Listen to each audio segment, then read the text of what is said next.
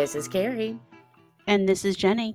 and you're listening to Honestly Unfiltered. Hello, and welcome to another episode of Honestly Unfiltered with Keri and Jeni.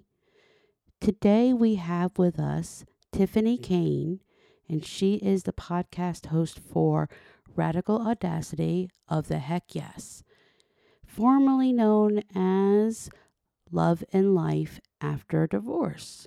Tiphany's podcast is all about supporting women that are in a difficult marriage and are going through a separation or divorce, or that have divorced and are having a difficult time moving on. In her work as a life coach, she provides women the tools that they need to feel empowered by releasing the shame, trauma, and sense of loss from a difficult marriage and divorce. Thank you for joining us today. How are you, Tiphany? Fabulous. I'm absolutely thrilled to be here today. I know when I spend time with you, I always laugh, and I'm up for um, some uplifting time today. So I'm excited to be here. We're excited to have you. It's nice to meet you, Tiphany. Thank you, Keri. Yeah, when we talked last, Keri was down with her diverticulitis. So over that. Yeah. Not fun. So Not fun. over it. No, not at all. This middle age road is hard. I mean, I'm finding so much joy. I don't know what you're talking about. I think the neck wrinkles are fantastic. The rogue, um, you know, Body silver hair. hairs. Oh, the body hair that grew out of the middle of my forehead the other day, about three inches long, just like a unicorn horn. I was the little Fu Manchu thing that just popped up on my chin. Like I'm loving this middle age. I don't know what you're, You're talking like, about. Oh The bye bye arms, they're fantastic. I love it. Seriously. Love it. Uh, Every Oh, I minute. can't. I have found that my hair has stopped growing in some places and started growing in others. And Mine all grows. yeah, and now that I've lost, I've been up and down with my weight my entire life. But now that I'm losing it at this age, um, it's my neck's not going back to where it was, once, Yeah. where it once lived. It's like, ugh, what happened? Yeah, I feel a lot younger on the Me inside. too. Right. My skin had a lot more elasticity. I love when you're like having a great day and you're feeling all sassy. You're like, I'm rocking the outfit. I'm feeling good. and then you like catch yourself in the mirror and you're like, who's that? Oh, yeah, that's me. Or when you like leave the house and you're going to an event or something and you're like, oh my God, you know, in my head, I look like a 10. Someone takes your picture and you're like, who the uh-huh. fuck's that lady? I'm like, no. I thought I was like totally killing it. I don't know about you both, but sometimes I forget that I am 48. I it's like all of a mm-hmm. sudden it's like, oh my gosh, it's some of those aha moments like.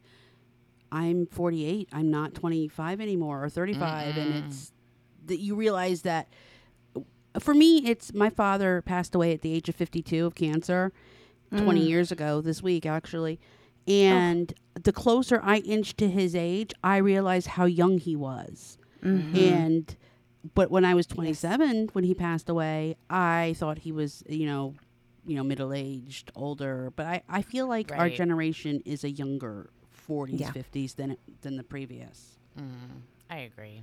Yeah. They probably felt that way too about themselves. Though. probably But yet, it, it's true. It's true that the closer you get to middle age, the less middle age middle age seems. Because you're like, but wait, I'm, I'm still rocking it in my head.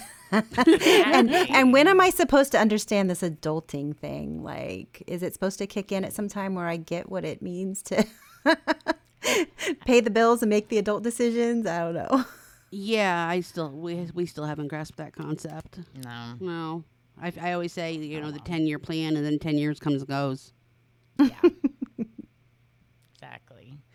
But you you kind of had that um, I don't know how like moment where you decided although you you you um left your your teaching job correct? Because of the situation where you felt that you weren't appreciated. And that was you know and, and i don't know do you think that your age and maturity had something to do with that? Because i know we've talked about it on the podcast that um, when we were in our early 20s we would stay in positions for long periods of time where we were undervalued because we didn't know to speak. We were not not didn't know to, but too timid to speak up Yeah.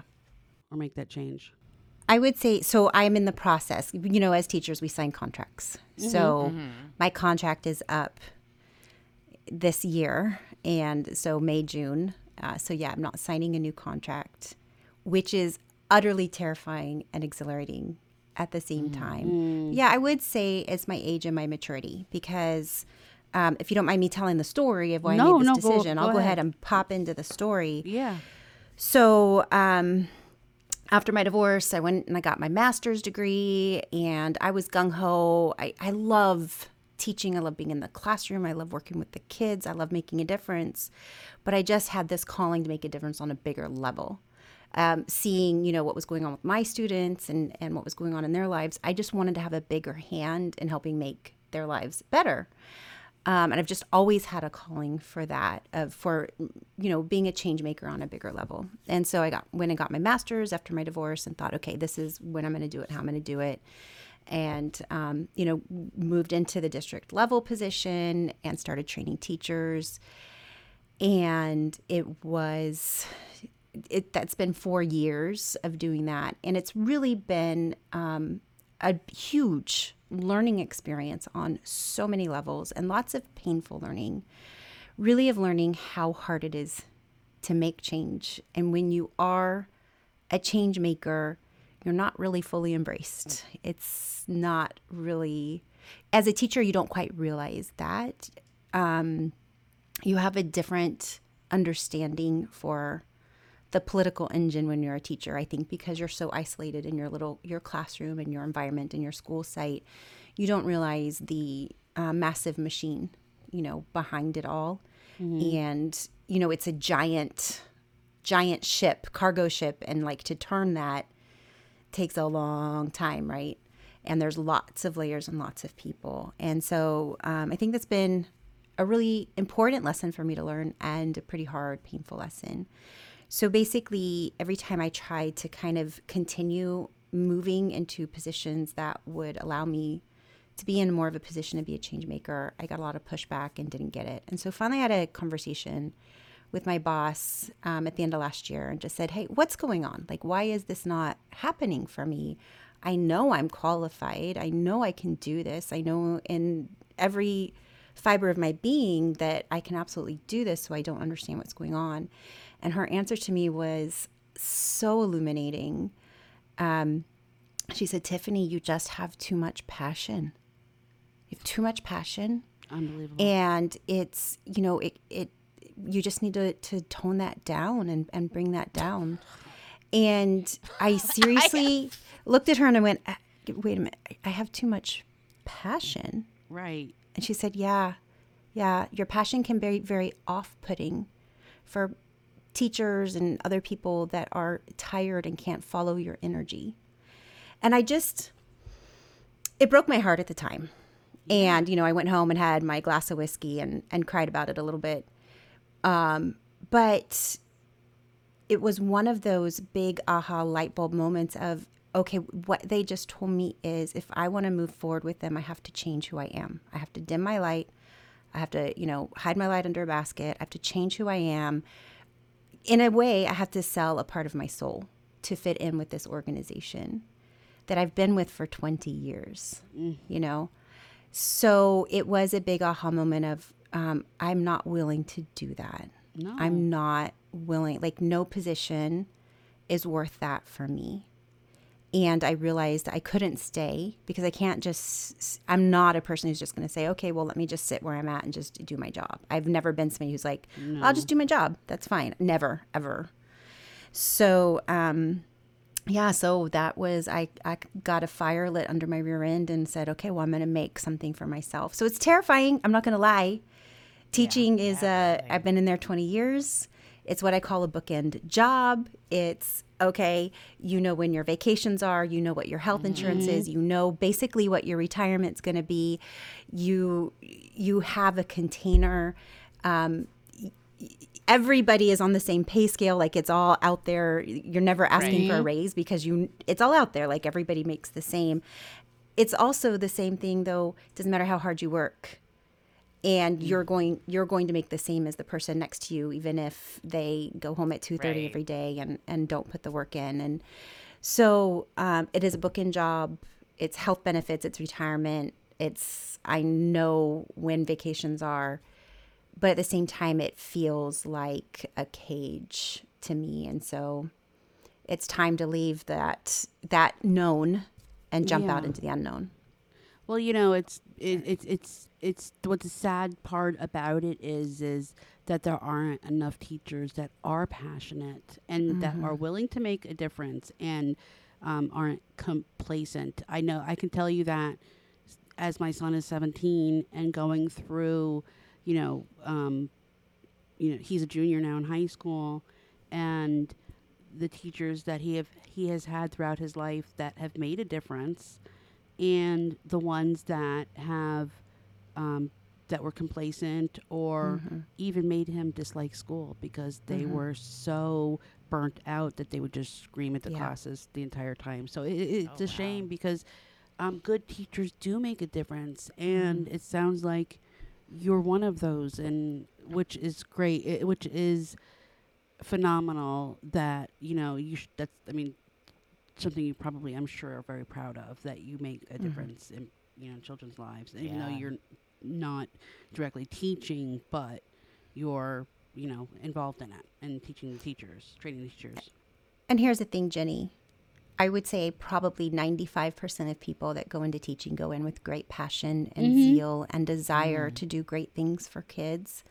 Unfortunately, the system is created that, you know, within probably 10 years, sometimes five years, that zeal and drive gets destroyed for a lot of teachers. It's just very hard to maintain that um, with the current system the way it is. It's not really the teacher's fault. no It's the system's fault, and it's multi-layered. Like there's not one easy answer to it, and um, you know, we could I could get on my soapbox and talk Yeah, about that I forever, but my um my son's first grade teacher and my left teaching after my son's class for the same reason and she was a phenomenal teacher. Mm-hmm. And my sister-in-law was a music teacher in a high school um, when my when my brother married her and she left within a couple of years as well because mm-hmm. she it was just so much that she it, you know it she just decided that that was not where she wanted to be her the rest of her mm-hmm. life. She was young enough to make a difference somewhere Yeah. else. In Yep. music she was a music teacher but yeah so sad. that is very that is very very sad. Um i did um last night i read the article that you did for medium.com and Which one? I, uh the one the one where i can't remember the name of it but the one where um it's all about me. Oh, yeah, and Yeah. I really enjoyed it uh, because, you know, um, I, I, I can sim- I can empathize with, um, you know, the man you were married to, and the the way he gaslighted you by saying that it was always about you, but you know, and and criticized you, and then there are the trolls online that say the same that do the same things the bullies that are there that weren't there 20 years ago because we didn't have the internet. But um but no i found it to be a refreshing um point of view just because you stood up for yourself. And a lot of a lot of women a lot of people in general will cower away when something like that happens or delete the comment and um just sit you know just basically retract into themselves. So, listeners, what Jeni's talking about is I um, I had made a post on uh, uh, in, Instagram, and I'd done a, a podcast episode on. No, I don't think I'd done the episode at, at this point. I think I just made a post. Um, I I woke up. It was the Simone Biles uh, situation. You know, when she uh, pulled herself out, and my initial response to her pulling herself back was not the response I was proud of or the response I wanted to put out on mm. social media. So the response I put out on social media was so proud of you, Simone, strong woman, blah, blah, blah. But my mm. initial gut response was, how could she? She's letting people down. She worked so hard for this. How can she let herself down? Blah, blah, blah. And then, you know, I took a beat, I took a minute and said, no, no, no, this is her decision. Good for her. But I mm-hmm. really, in that article, wanted to examine why was my initial response not one of support for her. Mm-hmm. So I wanted to examine that. And I did examine it. And then I made another Facebook post about examining that and how I, it was, I think it was something called Dear Simone, Dear Simone Biles, I have a terrible thing to admit. And so it was almost like a little letter to her of, you know, I'm sorry that I didn't support you in my initial thoughts, uh, but here's why. As I examined, I examined that it came from my wounded place, from the messages that I got in my marriage and and growing up and stuff like that.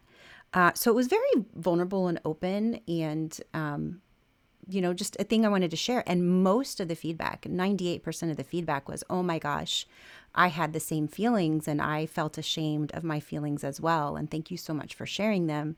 But I did get that one person that said, oh, nice for you to make this all about you, you know, and mm-hmm. um, it, it struck me because that was exactly, like you said, what my ex husband would always say.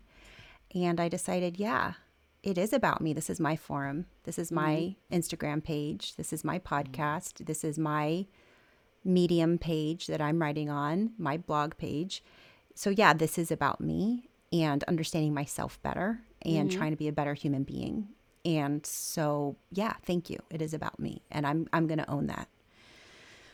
So that's what that was about.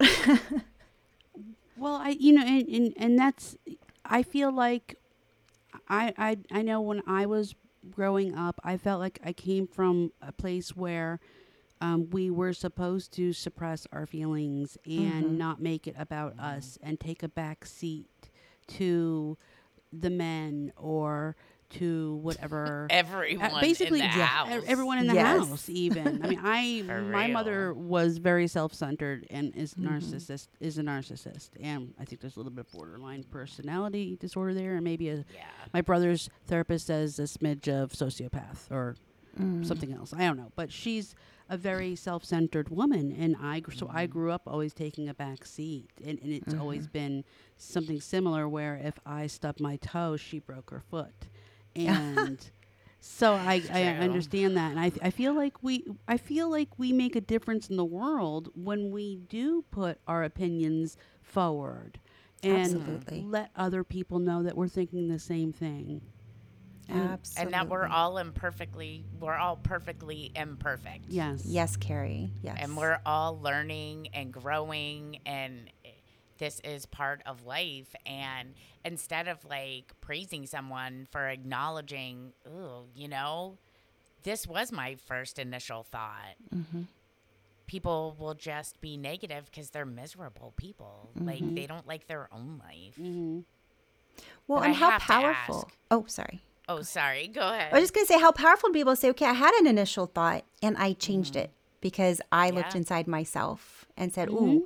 that initial thought doesn't feel very good. Where did it come from? Why am I having that? And to have curiosity about your feelings and then to be able to discuss it with mm-hmm. others without shame of being able to say, you know, sometimes I think things I'm not proud of. Sometimes I think Right. things that aren't necessarily in alignment with who I am as a person, but those are the initial thoughts that come in my head. And I'd like to discover why and I'd like to analyze it. And anybody else want to do that with me? Because then we grow as humans when we understand ourselves better. And we don't have to be perfect because we're not going to be perfect. And but we can grow and we can change and we can learn. Definitely.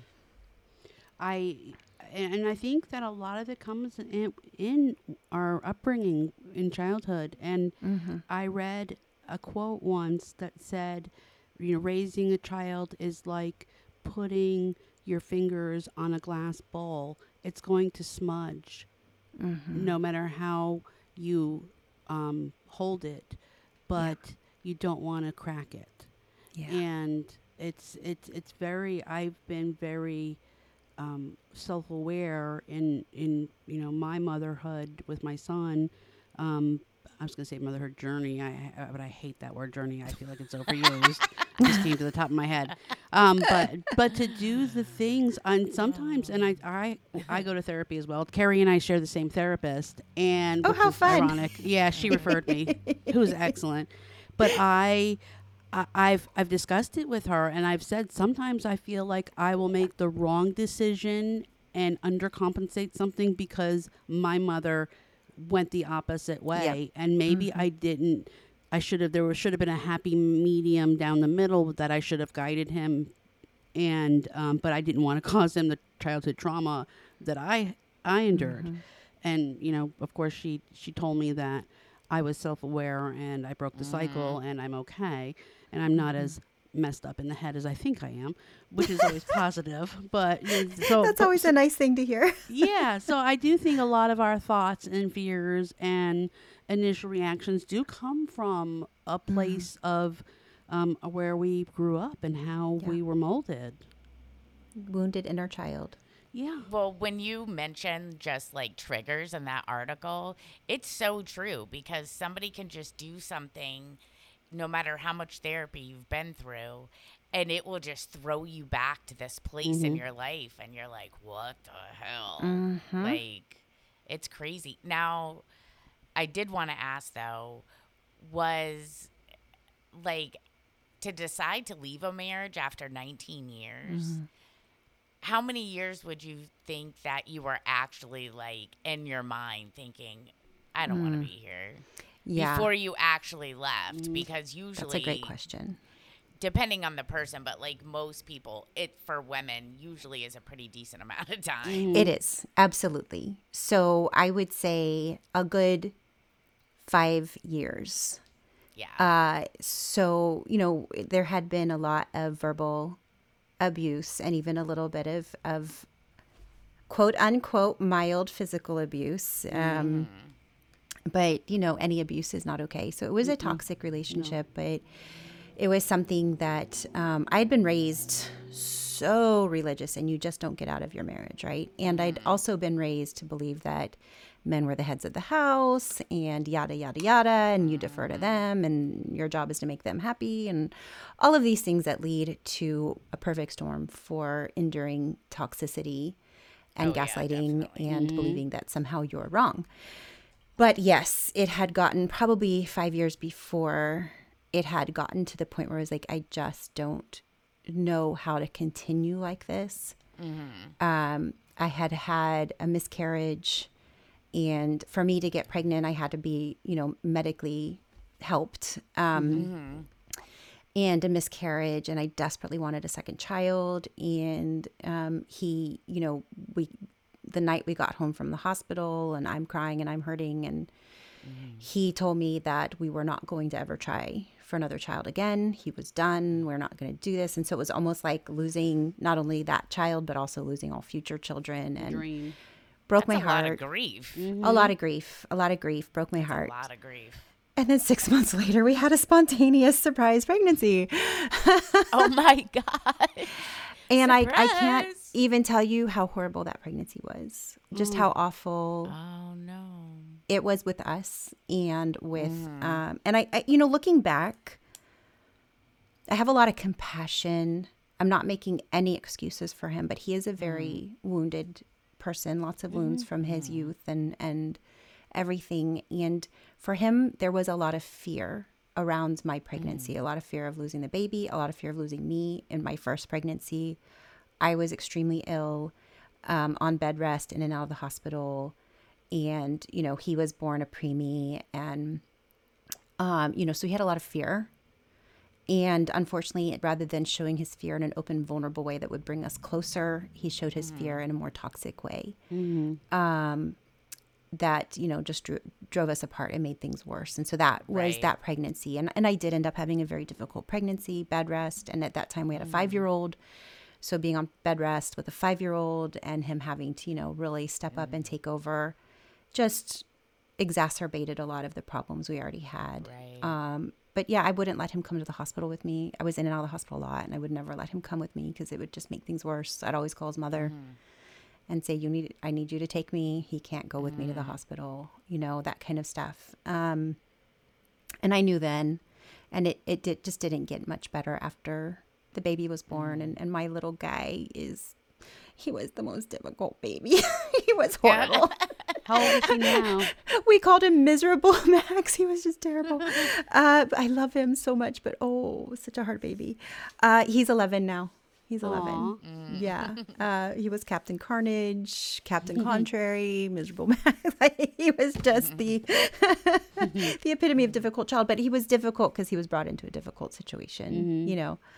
Yeah. Um, he's so much healthier now and so much better now, and we have such a great relationship. But so yes, so like it, he was four when we got divorced, and it was all that. Yes, Keri, to answer your question, it wa it really took that amount of time for me to try everything under my power. We went to therapy, you know, we did everything. I read every book possible. Just like I need to save this marriage, um, but I just couldn't. It just got to the point where I just couldn't. what advice to anybody listening or wisdom would you give them? Because I think a lot of people carry a lot of shame if they're thinking, I'm not happy in this marriage, I'm not getting what I need. And because we're always conditioned to put everyone else Yeah. first. Yeah. Um, I mean, what would you say to them to maybe just reassure them that there's no shame in Mm-hmm. this after you've tried and tried and tried to make make a step in the other direction? I love this question so much because I think it's very nuanced and I think it's different for everyone. For some people, the marriage may be able to be saved, but Sure. it would be saved through look into yourself and mm. start putting yourself first. Because honestly, nobody can have a true relationship with you while you're not showing your true self. So if your mm. needs are not being met, if you're not making your needs known, if you're not meeting your needs, if you're living mm. in a place where you are holding a lot of resentment, you mm-hmm. are in that superwoman energy of I've got to do everything, I've got to do everything, I've got to do mm-hmm. everything, and you're not meeting your needs, people think you want to be the woman that's doing everything. And so they're going to let you mm. do everything because, well, she likes doing Why it. So let her do Yeah. it. In the meantime, you're mm-hmm. dying inside. So you're not letting your authentic self come out. So my first word of advice would be start by standing tall for yourself, setting your boundaries, putting yourself mm-hmm. first, taking care of yourself, whether that's going to a therapist, whether it's um, getting yourself eating healthy, working out, like making that mm-hmm. time for yourself, spending time with mm-hmm. your girlfriends, reading the books that you want, like whatever that self care looks like, going back to school, whatever that is that's going to make you feel like a whole, complete human being when you are a whole complete human being then you can give so much more to others and their relationship with you mm-hmm. is so much more authentic. And so yeah, Yeah. that may save your marriage because suddenly your husband or your significant other if you're married to a woman might be oh dang this person is hot. This person like it's really attractive when somebody has the boundaries mm-hmm. like they hold themselves like a queen like that actually is really attractive to the right person when they're truly attracted to you so it may save your marriage. Right. then my other word of, of advice is if you do that and the person is like um, no i like the old you that i could um, wipe my boots off on and kick in the rear end if i all felt i needed to then then you know they're not your person because they don't Mm. love you. And then it's perfectly okay to release them with love. And like i said i have a lot of compassion for my ex i don't hate him no I did go through a time where I fantasized about cutting the brake lines on his car. I'm not going to lie. But I have a lot of compassion and a lot of love. And he's my kid's father. And, mm-hmm. you know, there's a lot of good qualities about him. And so if you can release somebody with love and compassion and move on with your life, then then there's no shame in that. There really isn't. No, there but people isn't. just need to know and understand that it's okay to want to be happy. Uh, it's not okay. It's vital. It's important. Your kids need you ha- happy and healthy and whole. They don't want stressed out, exhausted, No. resentful, grumpy mom. That's not good for them. They can't have a relationship with that. No. No. Yeah. It's vital. Your happiness is vital. Now, I was interested in how is he as a father to his children? Is he loving better a better father a than he was a husband? husband? Because you see that in a lot of men that are great fathers, but they're horrible husbands. I will say that he's doing better. Mm-hmm. I'm just gonna smile and Yeah. plead the the fifth Yeah. because you know She's what? gonna go. um, Bless your heart. the, Yeah. yeah. the kids are are are clean and fed and clothed, and they love their father, and they know he loves them. Mm-hmm. So And that's that's, that's got to be good is. enough. Yes, That's it got to be good enough. Yeah. So I, I find that sometimes, you know, my son amazes me. I I swear he's he's an old soul. Um, but I did, I I I um, I read an article that said, um, when when children are raised by narcissistic have one ra- narcissistic parent that they either become narcissistic themselves and carry on the abuse, or they go the opposite way and they become empaths. And my brother and I went the opposite way. Look Um, at my sister and I. Yes, true, true. Mhm. But my son, he's, you know, he is, I like to think that he's been shown so much love by me and his father, although his father doesn't always show it, he knows the love is there. Mm-hmm. And mm. because he's of the things, he, sh- my husband, he shows his love indifferently by buying him things and taking him to the places he wants to go. Mm. He's it's taken him like 20 years of our marriage even to for him to be more emotional because that's mm-hmm. Just how he is. Um and but my son in his relationship with my mother, he's witnessed a lot of her abuse towards me as an adult. And it's something that I have tried very very hard to keep him away from because they did have a bond. They do have a bond. And when he was a baby, she did, um, and I worked, she did take care of him for me during the day. But he he is able to compartmentalize the things she says and does and mm-hmm. tells me, yeah, they go in one out, in ear and out the other. It's uh, you know mm-hmm. I know I know what she's saying is not right and it's mm-hmm. wrong, but you know if I tell her she's not going to listen, so I just ignore it.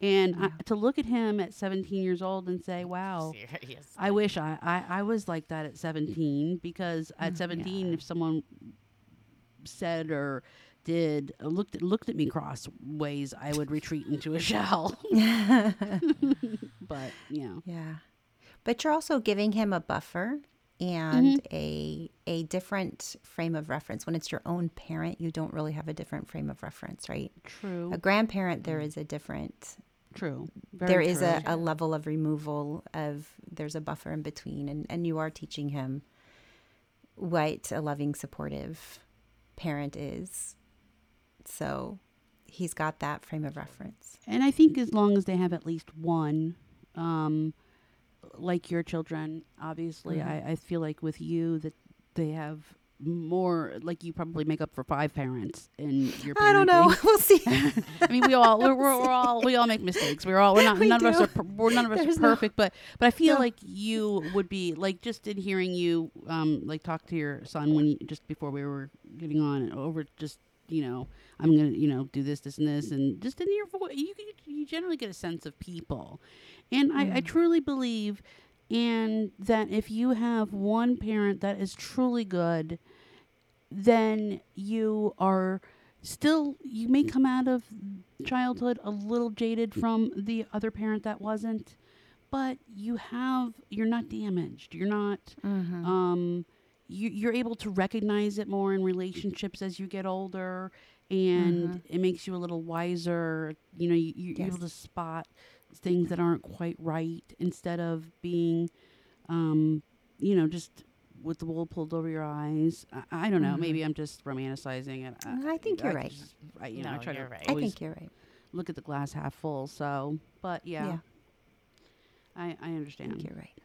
Yeah I mean, look at my daughter. She's a good example. mm-hmm true how old is very your daughter Keri So, 27. mm.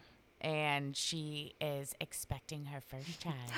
Oh, So, um, congratulations! I'm so excited. April 12th. So, yeah, her husband's 31, she's 27, and this is their first. It's so exciting. So thrilling! How exciting! Mm-hmm. So, would you say that she is pretty healthy all around? Yes, actually, she is. Um, I her dad overdosed and died her senior year, but um, and then of course, husband number two, um, took his own life in 2017. Oh, but Keri.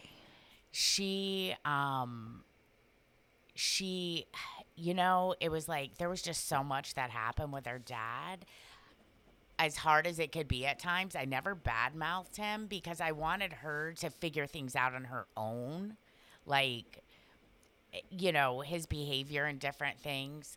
I think what was really hard was you know at one time he had a really successful business and then he started taking opioids and it just went it spiraled really bad. And anyway so he died. Well his parents were already gone so we like planned a memorial for him and all those things but she you know, she actually went to trauma therapy before I did. And I've always been like seeing a therapist on and off, self help books, you name it, you know. But because I had told her, and so had our neurologist, we had just said, you know, because of what happened with her dad. And I tried to explain to her too that, you know, I didn't know growing up. All I knew was toxic and narcissism. So I didn't know that's like not normal. Mm-hmm. Mm. But then when I had her, I was like 20. At by the time I was 25, I was so angry at my mother because I'm like, how could you have done all of mm-hmm. these things? Like this is sick. And so I just told her I was like, look, I I really, I'm telling you, my 20s is when I got angry about parents that let me down. And so she did. And um, they just waited to the right time. But she just, you know, I was open about the mistakes that, or things that I had done in my life, not necessarily regret. It was, this was the lesson I learned, and it was a rough lesson a really tough lesson. And no, she graduated from college. They built a house. Um, she's in a she's a manager um, in a marketing department. But I mean, it wasn't an easy life for her, you know, necessarily. But I was always I feel like her support system and her biggest fan. So it's um I think they can come out the other side and here now my grandchild isn't going to know any toxicity because we've removed those people You've from our lives. the cycle. She literally broke every cycle like That's from amazing. domestic abuse to education. I mean, everything. And I just, I'm so proud of her because, you know, people, even like when she would be achieving things just in school, because, you know, she couldn't control her dad. So she would put all this pressure on herself for school because I'm like, girl, calm down, you know? but what I always found interesting is people would be like, oh, you know, you must work really hard and you know like whatever she she was always getting some like let's say one of her herald awards or something but i'm like i'm just here for her i'm like she mm-hmm. did the work i didn't i didn't do that work she did the work so it's like it's just interesting because there are parents who not that you're not supposed to, you know, be proud of yourself, but it's their achievement and they mm-hmm. treat it as it's their achievement. Right. And that, you know, mm-hmm. it's just interesting how people approach that. Yeah. Yeah. I don't know. I went off the rails there. No, I think I it's, but it's a powerful lesson of how we can parent in a way that honors the child breaks the mm-hmm. cycles of toxicity, breaks the cycles of abuse, gives the child agency, gives the child responsibility and ownership, mm-hmm. and lets the child make the decisions that they're going to make. And you're right, we're their guides. So their successes are theirs and their failures Exactly. are theirs and we're there to guide them. I think too many times we take all of that really deeply on ourselves. Um, and I'm going to totally put myself there. You know, we all do it. Um, to the point, you know, where we'll get our heart broken if they yell at us and say, You're the meanest mom ever and I hate you. And you're like, Stab me in my heart. You know, and that's just, mm-hmm. it's not really about me. It's not really, that's not really what they're saying. What they're saying is, I don't like this. I don't like this rule. This doesn't feel mm-hmm. right to me. I don't understand it and it's really our job to help them you know understand where those rules came from where that situation came from and to talk mm. to them about it okay if it doesn't feel fair to you why and let's have a mm-hmm. talk about it and i may or may not change my position on this based on our conversation but at least Right. i'm honoring you as a human being you know but and understanding they are humans. They're not just mm-hmm. because they're kids doesn't. They have big feelings. big feelings. And we tend to say, I find myself doing this all the time. You know, when they're like, I'm so tired. And I'm like, well, you just had school today. I had work and I'm tired. And now I've got to make dinner and I've got to do this and this and this. And then I'm like, well, step back. Yeah, school's exhausting and relationships. is. It's a full time job. It is. Relationships with your friends, they're exhausting and managing all of this stuff. That is their world, their experience.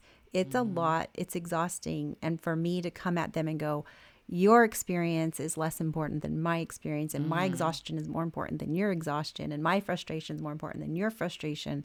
Well, then we're we're continuing that gaslighting and that toxicity right. because really their experiences are so real and so powerful. It's theirs. They really are.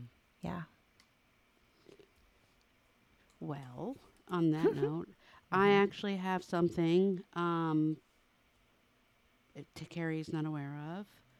I decided dun, dun, dun, that we're going to do a speed round Uh oh.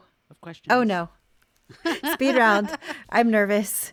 I'm sweating. I like how she didn't even tell me. it, it was just something that popped into my head earlier. Um, plus, this morning I wasn't feeling well, so I wasn't really sharing everything with her. So Great. that be- it's really it's Lie by omission. no, Check. it's it's really it's, it's I'm not gonna like have you divulge your social security number or anything. Don't worry. Um, she did that the other day. I did do that to her. Yeah. Uh, yeah, I sent her a random text. I need your social. Yeah, didn't, and she doesn't even question it. Okay, sends it back. By the way, we have For her we got- Swiss bank account yeah, and uh, By the way, I got us a twenty thousand dollar business loan. sweet. She knows I'm kidding. Yeah, All I know. maybe. Do you have a favorite quote? I do by Hans Christian Andersen. Let me see. Okay, I don't want to destroy it. It's um something along. now I'm going to mess it up. Um, All you need is sunshine, freedom, and a little flower. Aw. It's my first tattoo is based on that. It was my yes, it was my the inspiration for my first tattoo when I um, signed the the papers to really um, get the the divorce process started. And my tattoo is in my bikini region because I was taken back. My is mine because I was never allowed to get a tattoo, right? Like I'd always wanted one, but I was never allowed. Yeah. Um, but it was, you know, um, we all need sunshine, freedom, and a little flower. So it's just that idea of of that we need the beauty, we need the freedom to be ourselves, and we need to find joy in whatever it is we're going through. I think I butchered the quote. No, I will But- ac- actually all the all, a lot of the stuff I'll put in the show notes too. Yeah. yeah. Now that being said, do you have a favorite author or book? Yes, about 500. And asking me to pick my favorite author and book is one of the meanest things ever. Um, but yes, I do for sure. I'm a big giant book nerd. I have a ton of favorite authors and books. Uh, right now, Brene Brown and Martha Beck are kind of my big go tos as far as inspiration and living in your authentic authenticity and living shame free. Um, I love Braving the Wilderness by Brene Brown. I feel like that is such a uh, I, I it's a book I gave to like every I ordered about 15 copies and just gave them to everybody. um, and then nonfiction, I'm just a giant nonfiction fan, huge fan. Um, and I read I'm sorry, fiction, not nonfiction. I read fiction all over the place and I have too many favorite authors there. Um, I would say my favorite book I read recently is by Matt Helig. Helig. Matt Haig. Haig. It's right here. Uh, Midnight Library. And I read it right after reading Martha Beck, um, Way, Way of Integrity. Huh. And it was such a synchronicity to read this book right after finishing Martha Beck because this is a book about living in your integrity. and it is what caused me to kind of do the rebrand and the reshift in my personal podcast because I was like, I wanted to live, you know, be a little more in my integrity and my authenticity. So, anyway, And not, great book. And not, and not a lot of people do that, or, or have the courage to do that, I should say. No, Yeah. they don't. Yeah. Um, I I have two more, and then well, actually, two more silly ones, and then the next one is not serious but serious. Um, favorite musician, song or song? Oh gosh. Okay. So my all-time favorite musician is Pink. She's my girl. Oh, She, I, love her. swear, she reads my diary when she's writing her songs. that's how I feel about Taylor Swift. Yeah, yeah. Taylor Swift's great too.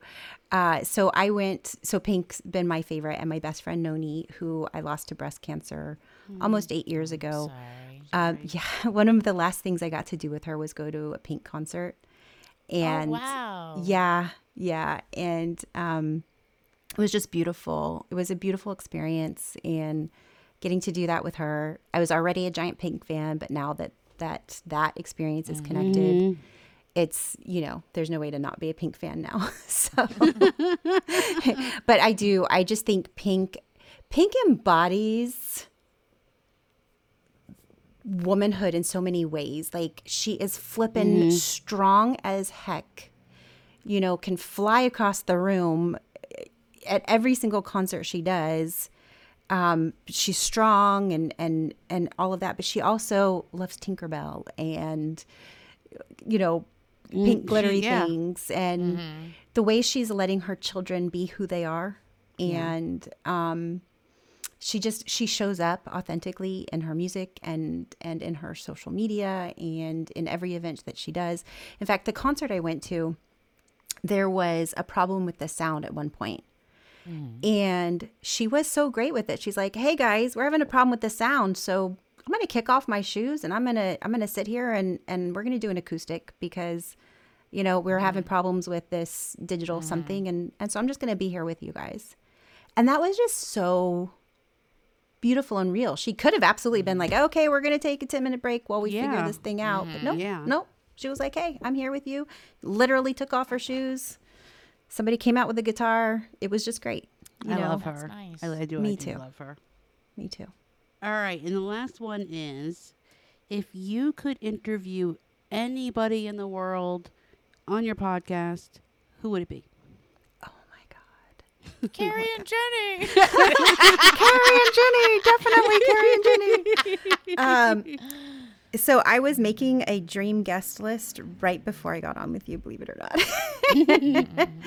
um, anybody, anybody, anybody. Dang, I would love to get Michelle Obama on. Mm, yes. I am absolutely. so Yeah. fascinated by her. Mm-hmm.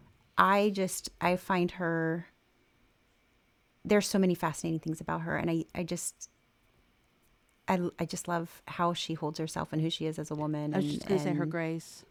she spoke at our company. Did she? Oh, you're so lucky. Or last year. oh my yeah. god. Did you go? Yeah, I'd love to have her on. It was I, I virtual. I feel that well, would it be- wasn't virtual for everyone. Oh, okay. Yeah. That's amazing. Mm-hmm. That's amazing. Yeah, it was really good. Yeah, really that she like that her. she that she's definitely um like like like you said, her grace, the way she holds herself and the way she rises above all of the negativity, the way she carried herself during um the campaign between Hillary and the man we won't talk about. Mm-hmm. Um, He who shall not be named. yes, uh, we have several of those on this podcast. But yes, um, she just just the way she holds herself to a higher standard, and Mm-hmm. it's so, um, I don't know, regal. I guess would be the word And- for it. And yet she speaks truth too. Like that that speech she made where She she was like, I live in a house that slaves made. And I tell my girls, look at this. Like this is where we live. And and to have those mixed feelings about that and to be able to talk Mm-hmm. about that and share it, like that's really brave It is. and open and like it, it makes me want to cry thinking about it. Like I never thought about it until she said it. I was wow. Mm-hmm. How would that feel? How would that feel? And it's so mixed, so many mixed emotions with that. And Mm, Yeah. I just, in so many ways, to me, she is the epitome of um, just, well, a strong, radically audacious woman. You know, She is. just Yeah. just a phenomenal. So She really is. I wish she would run for president. I know. yeah, I would hate to see. I, I- I don't. I don't I think she will, but yeah, yeah, yeah, I feel like that position ruins people. yeah. I would hate to see her. It almost strips power from people, right? Mm-hmm. Like for the like caring, loving people, it almost strips their power a bit in the sense that they have to please so many people. And I feel like she can make so many more changes outside of that mm-hmm. position. Mm-hmm. That is true. That is a good point. It is. Yeah. Yeah, yeah. I think I'm just The wrong desperate. people, it kind of gives them too much power, but the right Oh, people, it almost seems to take their power because they just want to do Yeah. the right thing, and, and that mm-hmm. becomes almost impossible. Very true. Yeah, Good point. See, everyone always has a different side. You know, different different view, and doesn't mean it's wrong or right. It's just it's it's eye opening sometimes. Different perspective. yeah, Yeah. we could all be. We can all in this world stand to um, be open to different perspectives. And I agree. You know, so I agree. on that note, thank you so much for joining us today. It was truly a pleasure. Thank you It's so been much. my pleasure Tiphany. too. Um, will you guys come and be guests on my show? Yes, Of absolutely. Oh, good. I would love it. We should also do like an Instagram live or something, maybe. You know, Oh, that would be a blast. I would love it. yeah. For more information about Tiphany and where you can listen to her podcast, uh, check out our show notes. And her website is www.tiphanykane.com, and that is spelled with a PH and not an F. All right. Well, you, I want you to have a great night and week, weekend, morning, whatever it is when your people are listening. So Yeah. Until the next until time. the next time, bye, everybody. Bye.